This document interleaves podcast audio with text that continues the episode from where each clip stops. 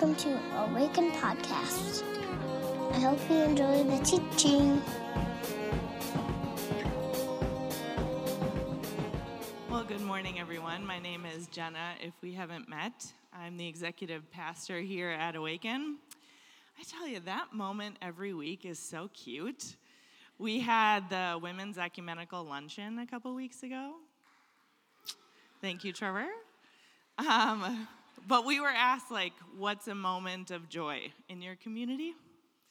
That's what I shared. And then we spoke the words of blessing over all of the women from neighborhood churches. It was really sweet. That was for free, everyone. I'm up here um, mostly because I have a staffing update. Um, if you have been maybe paying attention to announcements and things like that, you maybe know that we've been hiring for two positions, which I am inexplicably grateful for this. Um, so we have two people starting this week our building manager and office manager. Praise the Lord. Um, Branyan Pippinger is our building manager. He just started today. He's right there. Yeah. So you will see him and me kind of running around this morning, showing him the ropes. And then on Tuesday, Eric Lindstrom will be starting as our office manager, which I know. Oh, Eric's right there. Yeah. So, you guys, we are getting things together around here, which I'm really excited about. Um, and then for current staff, I also wanted to give an update there. If you maybe didn't know this, but Sarah Spang has been kind of dual roles this year. So kids community part time and then office things part time, which is a horrible setup. Uh, we knew that, but it was kind of a stopgap. We are so excited to share that in almost 13 years of Awaken existing, we have never had a full time kids community director, which is insane that we've made it this way and more a testament to like who has been in that role. Um, but she's gonna be full time kids which is really great. And a lot of that is because of your generosity and us being able to kind of take some calculated risk around, like, what does it mean to be fully staffed? Um, and with that, I also want to share some bittersweet news um, that Melody, who's not behind me anymore, she's right there, uh, will be stepping down as our director of music and arts uh, through the summer. So, Mel, if you maybe didn't know, she's been in school uh, getting her LPCC to become a therapist at St. Mary's, um, joining the crew of therapists at Awaken here. Um, so she is living out a dream that's been inside of her for a long time now, um, which is such a thing to celebrate, and we're really excited for her and supporting that. And I'm also really sad because you really do um, brings so much. So you will hear more probably about that from her. She'll be with us through August. So this is your invitation to really soak it in, give her love over the next three months. Um, and also, we're hiring again. um, so, with that, if you would pray with me. God, thank you. I think for the ways that you create beginnings and endings. Um, and how those things hold hands. Thank you for the ways that you have carried us with amazing people through all the years of Awaken and the ways that you continue to bring new people to do the new things that you are inviting us to. It's in your name we pray. Amen. So, with that, I'd love to invite you to take a minute, stand, and greet one another.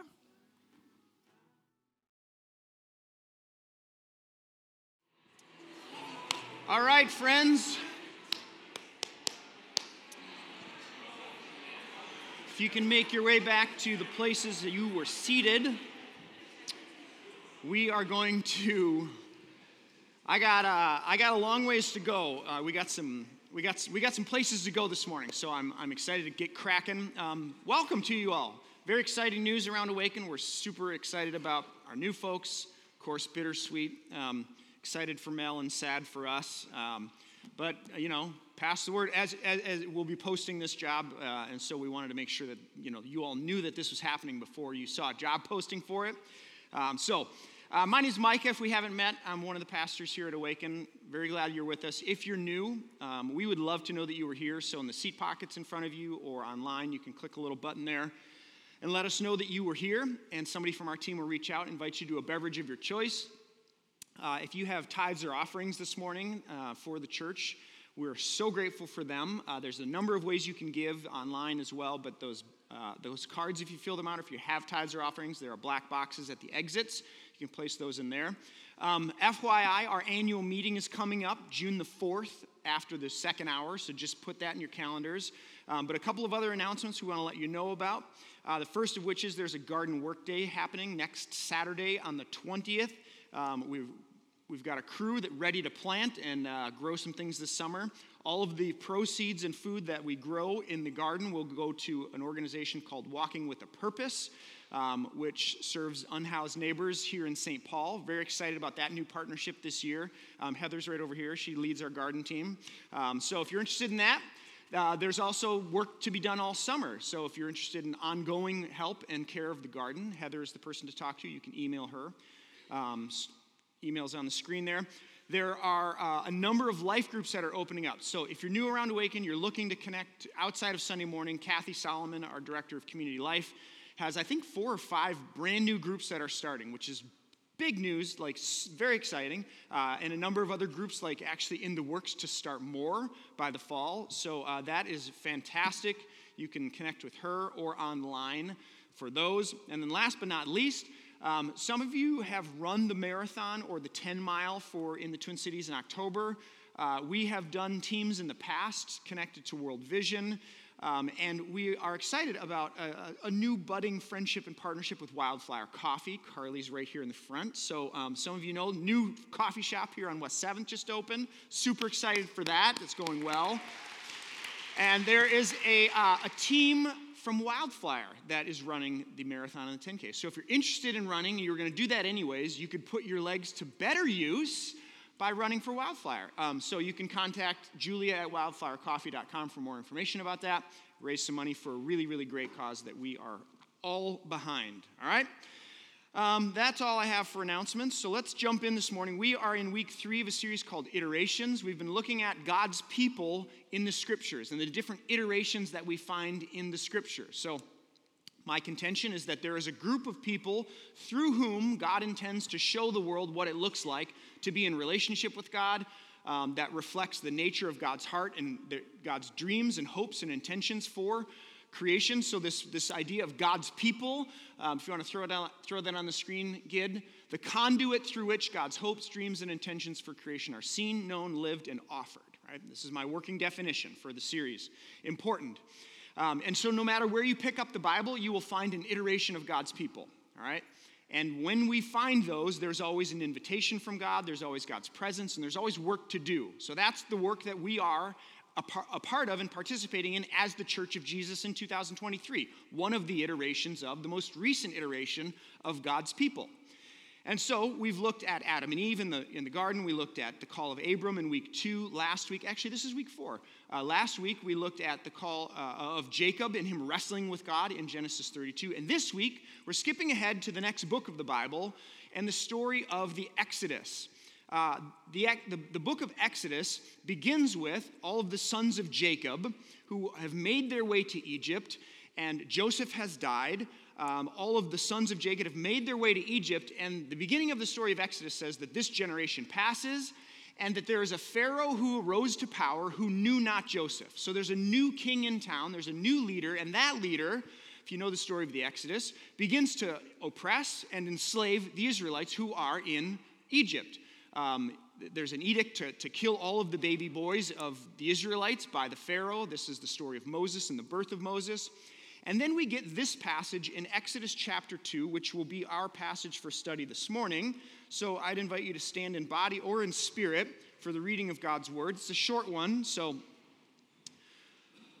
but it's packed with some really important stuff. Verse 23 of Exodus chapter 2 says this During that long period, the king of Egypt died, The Israelites groaned in their slavery and cried out. Their cry for help because of their slavery went up to God. God heard their groaning, remembered his covenant with Abraham, with Isaac, and with Jacob. So God looked on the Israelites and was concerned about them. Pray with me. God, as we turn our attention to this passage and this important moment in the scriptures, it's my hope and prayer that you would do some work in us. For the ways we have uh, and we do participate in um, this reality, I pray that there would be a, a clear move of the Spirit for us today. In the name of Jesus, by the power of the Spirit, I pray.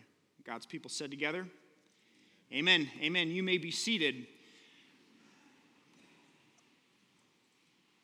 A little bit of background before we jump right in. Um, many Hebrew scholars who study the scriptures would believe, would argue that the book of Genesis is the prologue to the Bible.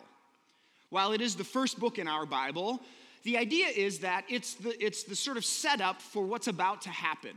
It's the introduction. And so in it, we find like the answers to questions of what is God like? What's the nature of the divine? Um, what's the nature of humanity and creation, the place that we find ourselves, this world that we live in? It's setting all of that up. It introduces us to the covenant relationship that God has with a group of people and these iterations that we've talked about Adam and Eve, Abram, Noah, um, Jacob, and his sons. And so Exodus then becomes really the beginning of the story. That it is the opening scene for what's about to unfold in the rest of Scripture, which is the redemptive and restorative work of God through humans. Um, Exodus is, it, it shows us, it offers us a picture of God's heart for the humans who live in the world 3,000 years ago, and I would argue God's heart for us today still. And in the very center of the beginning of the Bible, if, if in fact this idea is, is workable, and I think it is, that Exodus is the beginning of the story, there are two words that will run from here all the way to the end. And we heard them in Christine's prayers of the people this morning. We heard them in the passage that we read. And those two words are freedom and liberation. Um, I want to warn you uh, about the next 20 to 25 minutes that you're about to experience. And it, we are going to be in the deep end of the pool, friends. Um, I don't know what you think normally happens here on Sundays at Awaken, but this, like, if, if you're going to need floaties for this, you want to find them now and attach them because we're going to be in the deep end treading water for a bit. Uh, because this passage, uh, it, it, it is an enslaved group of people who cry out to God in their oppression that cry finds its way to the ears and the eyes and the very heart of God. So this is a this is a deep and profound, sometimes I would say difficult topic to engage in, but we're going to go there because that's where we find ourselves. That's the iteration of God's people we are in. So the text says that God heard, God remembered, God saw, and God knew. Four words, profound words. God heard, my brother Jake and I, uh, I have four brothers. My younger brother, by right next to me, Jake, Jacob, uh, is a year younger in school, and so we went to the same high school together, St. Paul Central, and it was a wild experience. It was like 2,000 some kids. So in the passing times in the hallways, there were just kids all everywhere, all the time, wall to wall people. And as youngsters, you know, neither of us were very large in stature. I was not 100 pounds by the time I entered high school. We had a little party when I got to five feet tall uh, at my house. Actually, not, not joking. Um, but ironically, I'm the tallest of my brothers now, you know, so look, look, look at me now, world. But we had this, we had this whistle that we would offer to one another when we'd see the other in the hallway, right? I can't, my, my mouth's a little dry, but I was like, and so like I would hear that you know, and there was Jake all the way down at the end of the hallway. And when we'd see one another in the midst of this maze of humanity, there was just this, this signal that we would give, right? This moment of connection that we would, when you would hear your brother whistle, and vice versa. Um, God heard the cry of the people. God recognized their voice and heard them crying out. God remembered them. Just the other day, my friend Peter uh, called me. Pete is a fourth generation covenant pastor. So his great grandfather was a pastor in the covenant. He has since resigned his credentials in the covenant, but um, he pastors a covenant church in Chicago. And he called me and he said, Hey, Micah, I just wanted to call you because I'm guessing that it, it may be pretty easy for you to, to think that no one remembers you. But I did today. And I wanted you to know that. And that moment when somebody remembers you, like, whew, God remembered. God's heard and remembered and saw uh, this, this experience as a human when someone sees you for who you truly are, the, like the deepest parts of you. I shared a story a couple weeks ago about Alan, uh, this rabbi who, on the steps of Jeru- the temple in Jerusalem, put his head on my shoulder and whispered in my ear, Micah, I believe in you. Which was a, a moment where he saw me for who I was. And that moment is like, like emblazoned in my memory forever to be seen and to be known. This word that's used in this passage is actually the word for like the intimate relationship that two humans might have with one another. You know, where someone knows something about you. You know what I mean?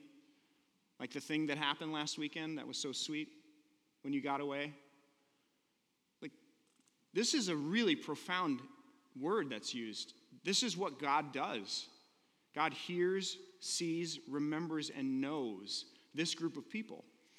So, how do we, as we begin this exploration of this iteration, where an enslaved group of people cry out to God and God responds to them, I want to be honest about a particular question that comes up in, in my study, which is how do I enter this experience of a group of people that I really don't have lived experience resembling?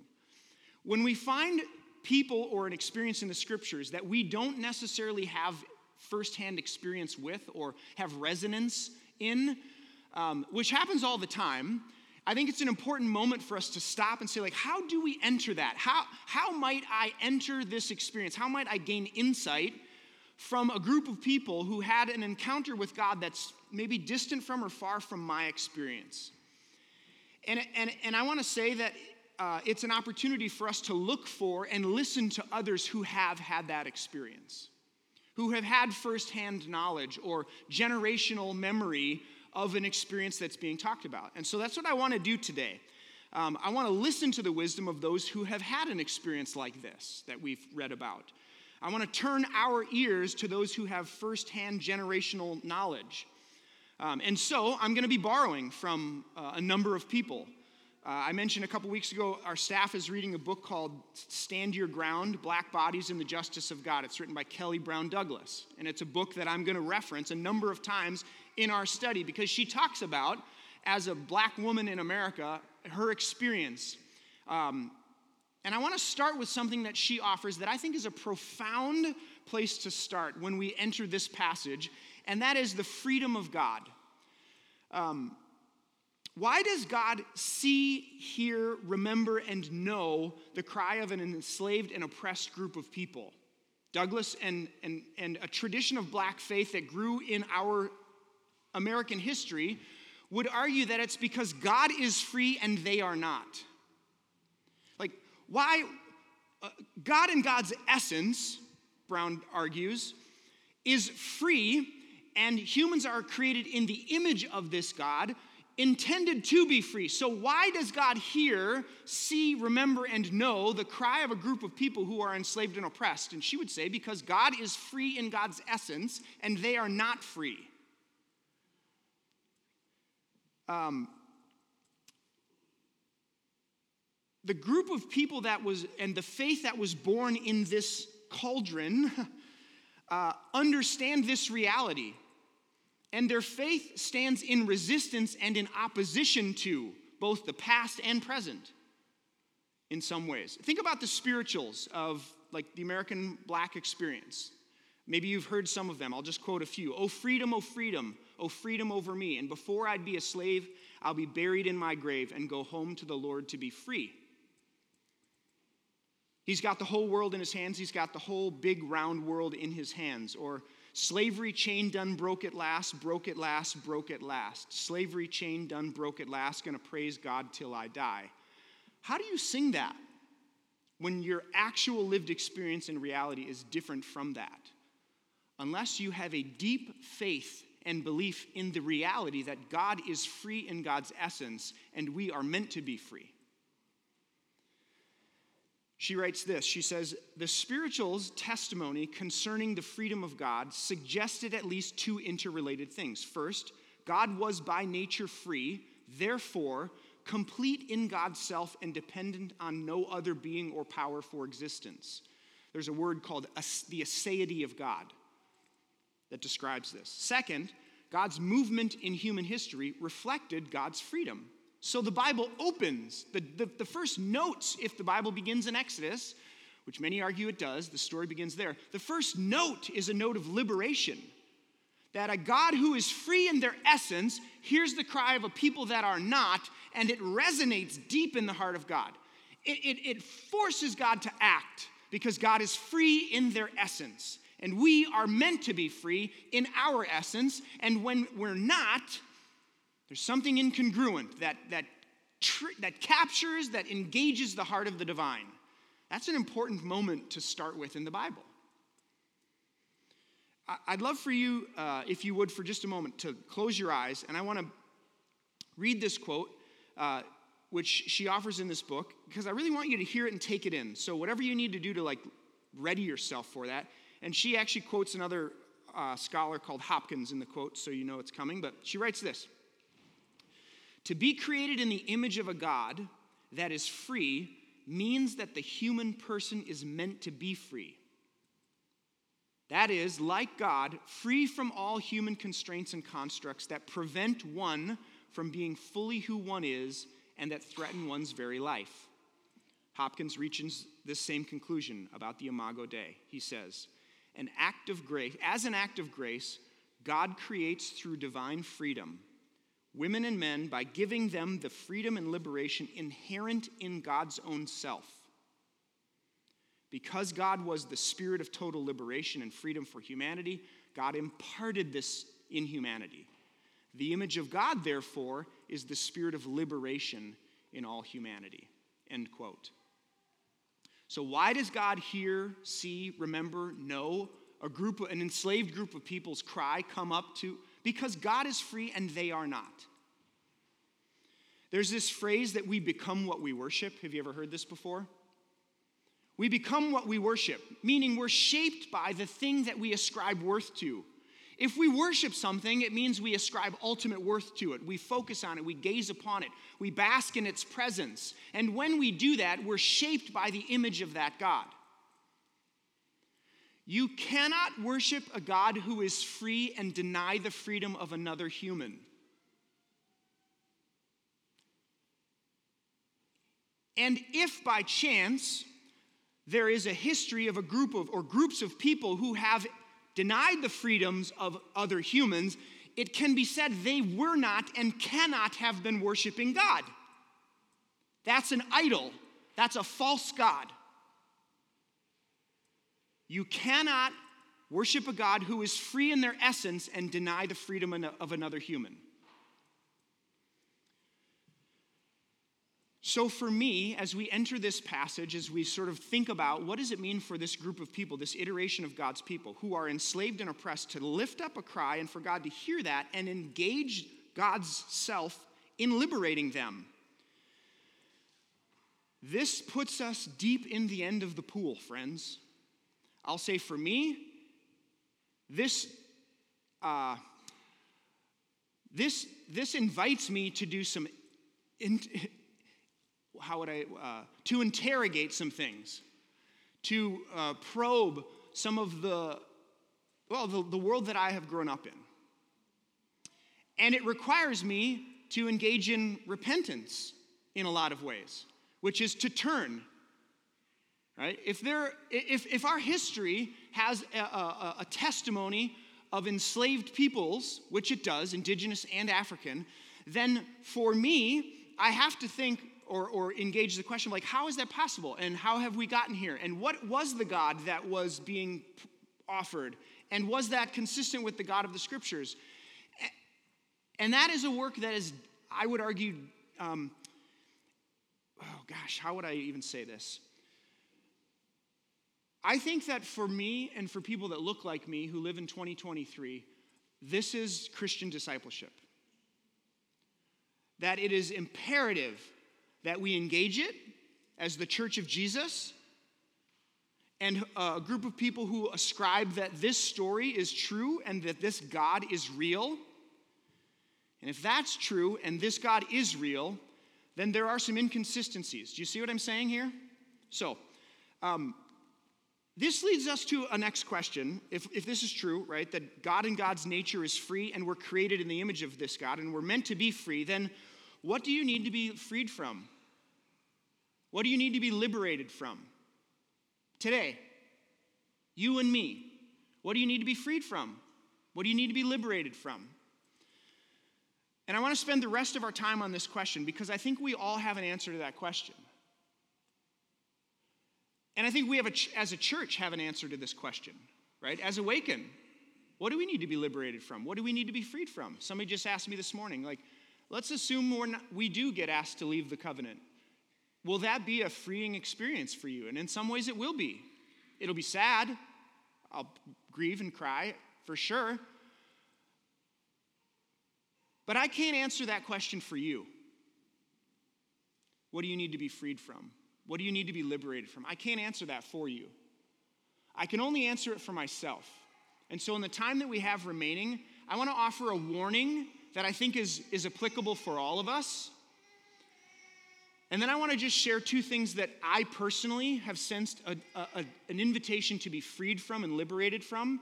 And in an effort, uh, I want to model for you my experience in this, of answering this question. And maybe it will help you in your answering of the question. I don't know. Maybe it won't. But that's what I want to do in our time remaining. So, the warning, which I think is applicable for all of us, is the following. Um, when we read a passage like this, warning, you are both Egypt and Pharaoh and the Israelites. Okay? We read the Bible and it's hard to access. It's written 2,000 years ago. It's like difficult to understand at times. And so, in an effort to make it make sense, in an effort to, for it to resonate, in an effort to like grab some truth from it, we, we attempt to see ourselves in the story. So, we read a passage like the prodigal son. We're like, oh, yeah, I've squandered something. I've wandered away from home. I've made mistakes. And then I've turned around and God's grace has welcomed me back. Fattened calves are killed, robes are put on my shoulders, rings on my finger, a celebration, right? It's, so we put ourselves in the story and we receive God's grace. We read a story like uh, the, the, the paralyzed man who was brought to Jesus by his friends. And maybe you've had some physical ailment that has, like, you've struggled with your whole life and you can resonate with that and you get that. Or maybe you have a friend that you would just desperately want to know Jesus. And so you ask, like, what would I do to bring my friend to Jesus? Fine, good. We read a story like this one, and, and, and oftentimes I have found in my experience that I'm invited to uh, uh, resonate with or see myself in, in the, the plight of the Israelite, right? In bondage, need to be liberated. You know, I'm stuck in my sin and I can't get out, and so I need God to liberate me from that. Or it's important for us to remember that, like, we're Pharaoh in this story too. I'm Pharaoh. Um, the, poet Audre Lorde says the true focus of revolutionary change is never merely the oppressive situations we seek to escape, but that piece of the oppressor which is implanted deep within each of us. You are both dark and light. I am dark and light. I am Pharaoh. I am Egypt. I participate in these. I love the way Christine worded it in her prayer. The, the, the, asks that I make of people who may be under me, that are undue, that, are, uh, that are, uh, bring undue burden upon them, that's this. And I do that. And I'm also, in some ways, not very many, as a white guy in America, uh, I, I have things that I need to be liberated. So, warning, like we're both of these things in the story. Let's not forget that, okay? And it's important to, to like, as we read them, engage that. In what ways am I Pharaoh? In what ways am I Egypt in this story? That's informative work. Two things I know I need to be free from. Again, I offer these as my experience. They may not be yours, but I hope that in modeling it, it might give you some access to your own process and journey. I need to be free from my definition of freedom. Here's an all play question. When I say the word freedom, how would you define it? Go ahead and shout out ways that you think the word freedom. How would you define freedom? Say it again. Autonomy. Absence of coercion. Absence of coercion. That was so wonderful. Partners, you know, wax the other one. Say it. Thank you for participating. What else? Privilege. Choice. No consequence. Stars and stripes. Freedom. What is freedom? According to, the, according to the dictionary, freedom is the power or right to act, speak, or think as one wants without hindrance or restraint. That's freedom. So to be free is to have the power and the ability to do as one wants without hindrance or restraint. Then you're living as a free person. When someone limits your freedom, they infringe or block your ability to act, think, speak as you wish, as you want. I didn't grow up in a community that like flew flags in front of our house or was overly patriotic, but my grandpa served in World War II. My dad served in the military in, in Vietnam. And when you take this definition of, of freedom found in the dictionary, and then you fuse it with two other ideas, you get what I was told freedom was. So it's this, and um, it's about my neighbor. I'm free to do, speak, or think what I want without hindrance or restraint, so long as my action, speech, or thoughts don't infringe on the ability of someone else to do the same. It's actually quite thoughtful. It's a progressive thought. I'm for it. It's a good, good thing, right? I get to do what I want as long as my right to do that doesn't infringe on yours, okay? The second thing you connect it to is the definition of the self. So, our particular version of this in the West, where we live, is like the autonomous, somebody even said it, the autonomous individual, the autonomous independent individual. Throw a little Descartes in there. I think, therefore I am. The rational, reasoning, thinking, autonomous individual with the right to pursue liberty, happiness, as I define it, as long as it doesn't infringe on you. That's the definition of freedom that I've been given, that I grew up with, that my school, my culture, my church, my community enforced, reinforced. And I have come to believe that I need to be liberated from that definition of freedom. Because that definition of freedom is antithetical to the definition of freedom or what it means to be human in the scriptures. The Bible, this book, offers another definition of what it means to be free, what it means to be truly human, that is not necessarily consistent with the things I've just said.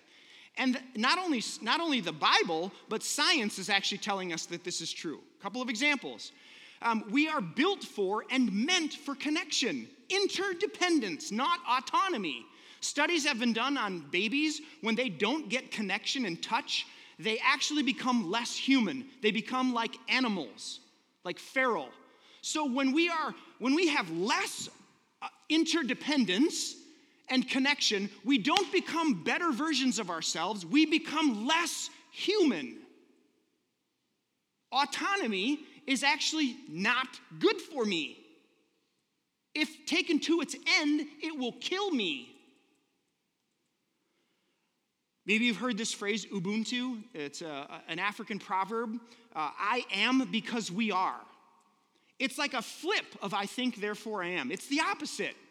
It's to say that myself, my, like who I am as a human, is actually most fully realized in community not in individuality. I just listened to an on being interview where this guy, James Bridle, was being interviewed, and he says, like, on a cellular level, uh, there's symbiosis. You know what this is, right? Like two things that work together in a symbiotic relationship. There's an idea called endosymbiosis, which is when those things become one thing, individual things working together that actually become one thing. He says it's, it's hard scientifically to even talk about this as an individual thing because I carry around over two and a half kilograms of other creatures in my gut, on my skin. So there are hundreds of individual creatures that exist in you as a self. So you can't even say that you as a self are alone. You're a community of things that makes up you. Isn't that wild? It's just bonkers.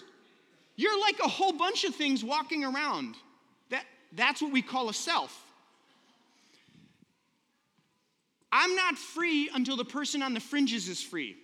Uh, Vivek Murthy, he's our Surgeon General of the United States, the only one who's served twice. He said this He said, A solution to someone's problem, even if it's not my, my problem, is a solution we all need. I'll say that again. A solution to someone's problem, even if it's not my problem, is a solution we all need. Why do the prophets say, care for the widow, the alien, and the orphan? Because they understand that our essence, our, our, our thriving, our freedom, our experience of life as a human fully is most fully realized when we're in community, not when we're by ourselves. So I personally need to be free and liberated from my definition of freedom that I've been given because it's antithetical to the scriptures and to what science is telling me is true. It might work as a political idea, but it's not the story of the Bible about what does it mean to be human. The last thing I will say is the following. How much time do I have? I need to be free from whiteness and Christian nationalism. You can clap. I saw someone in the back go like this, like, can I do that here? yes. As a pastor who and a person who represents this institution in the world, I'm going to go on record and say that I need to be liberated from and freed from whiteness and Christian nationalism. Douglas talks about this in her book again, and she talks about Anglo Saxon exceptionalism. There was a, a, Roman guy named Tacitus who wrote a book called Germania or Germania, however you pronounce it, in 98 CE. Some people say it's the most dangerous book ever written by a human. And in it, he talks about this tribe of people that they saw who was able to like repel back the Roman uh, desire to, to make the empire bigger. And this group of people, they talked about how they instinctively loved freedom. He called it a distinct, unmixed race, like none but themselves. How they deliberated as a community, and how the final, like, uh, answer or decision was given to the people a perfect government, he called it. Common law, trial by jury, and individual liberties. You guys, this is the basis for the American Western liberal democratic experience, right? Jefferson talks about this. John, like our the people who started our country talk about their love of the Anglo-Saxon ideals. That gets translated into, and I'm like, this is a master's level course we're doing in 10, five minutes, but that gets in, that morphs into what we now know as the construct of whiteness.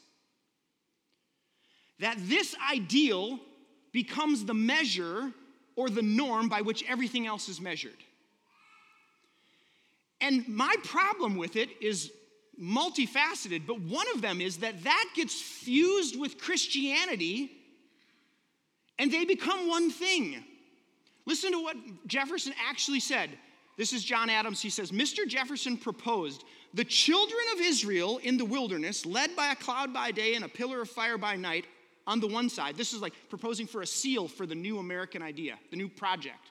So, this is the seal. On the one hand, you got Israel in the wilderness, led by the cloud of fire, pillar, pillar cloud, fire by night. And on the other side, Hengist and Horsa, the Saxon chiefs, from whom we claim the honor of being descended and whose political principles and form of government we have assumed. So, whiteness, Anglo Saxon exceptionalism, that there's a group of people that is, that is actually better than, more uh, um, advanced than others, that they become the ideal, and that gets fused with Christianity.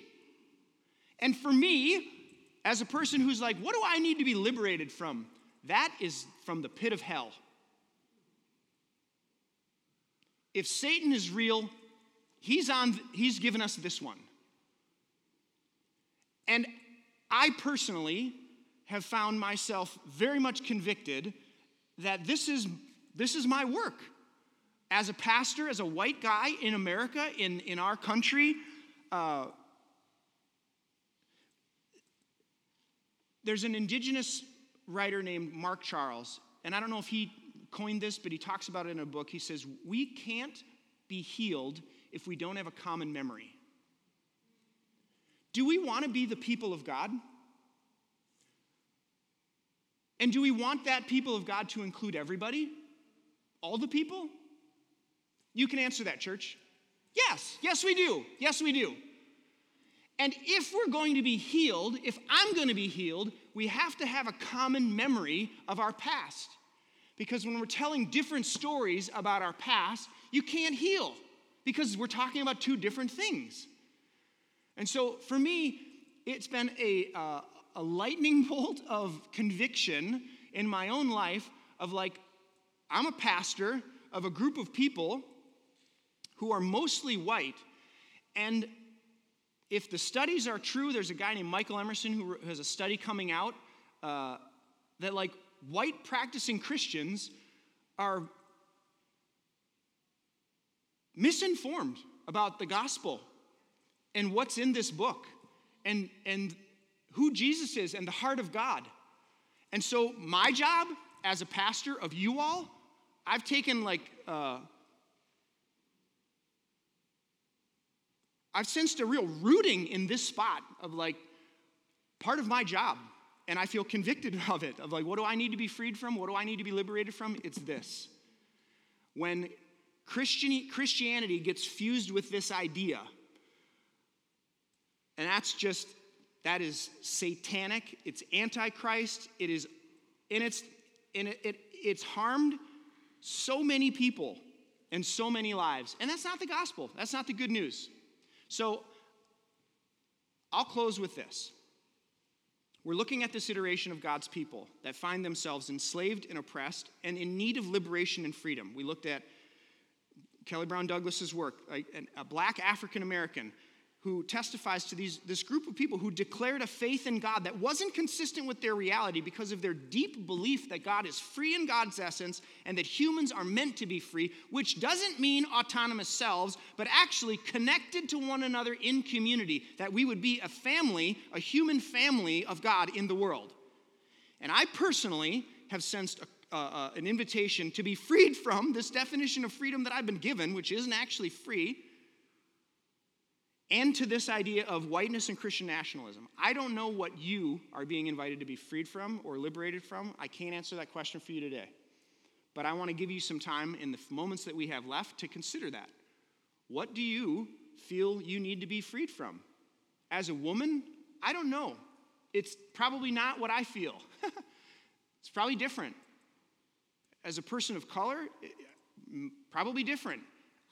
So I'm offering my journey to you as a, as a model to let you in on my process, not to prescribe or describe what yours should be. But this word of a group of people who are in bondage, who cry out to God, and God's first move is action, engagement, is part of the essence and nature of God. So, what does it mean to say yes to that? To say, free me, liberate me from the things that I need to be freed from. I want to invite you to consider that, so pray with me. God, this morning,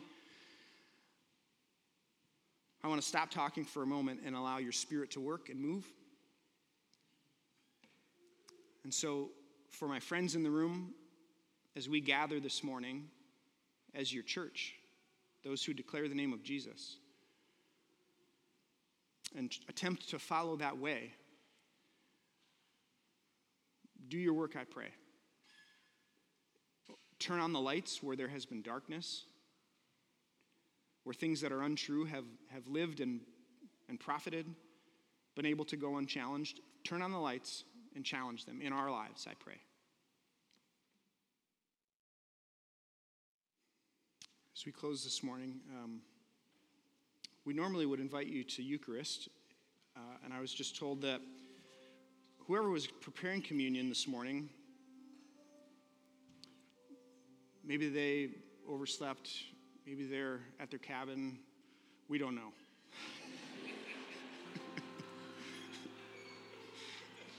I'll get back to you on that.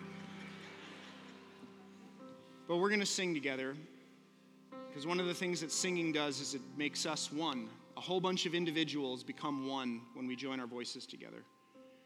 And so I want to invite you, as the church this morning, um, as much as you can, to lift your voice, to raise these songs as declarations of things that we want to be true, that we believe are true.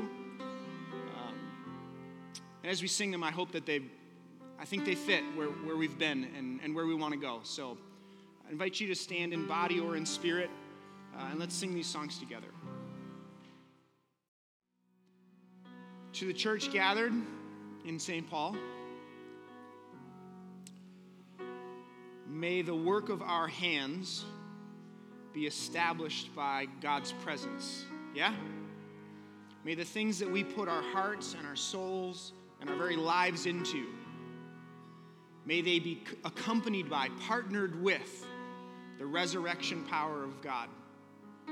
And may they bring the good news, gospel, life, anywhere and everywhere you go. So, whatever your work is, whatever your invitation, whatever your liberating and freedom work needs to be, I trust that the Spirit has made that known to you this morning. And may we be humble in our declaration of need for God's presence in our life. Say yes to that and be empowered by that as you go into the world. Amen. The Lord bless you and keep you. The Lord lift up his face to shine upon you and be gracious unto you. The Lord lift up his countenance to you and give you peace. In the name of the Father, and of the Son, and of the Holy Spirit. And the church said together, Amen. Grace and peace. Go and serve the Lord. See you next week.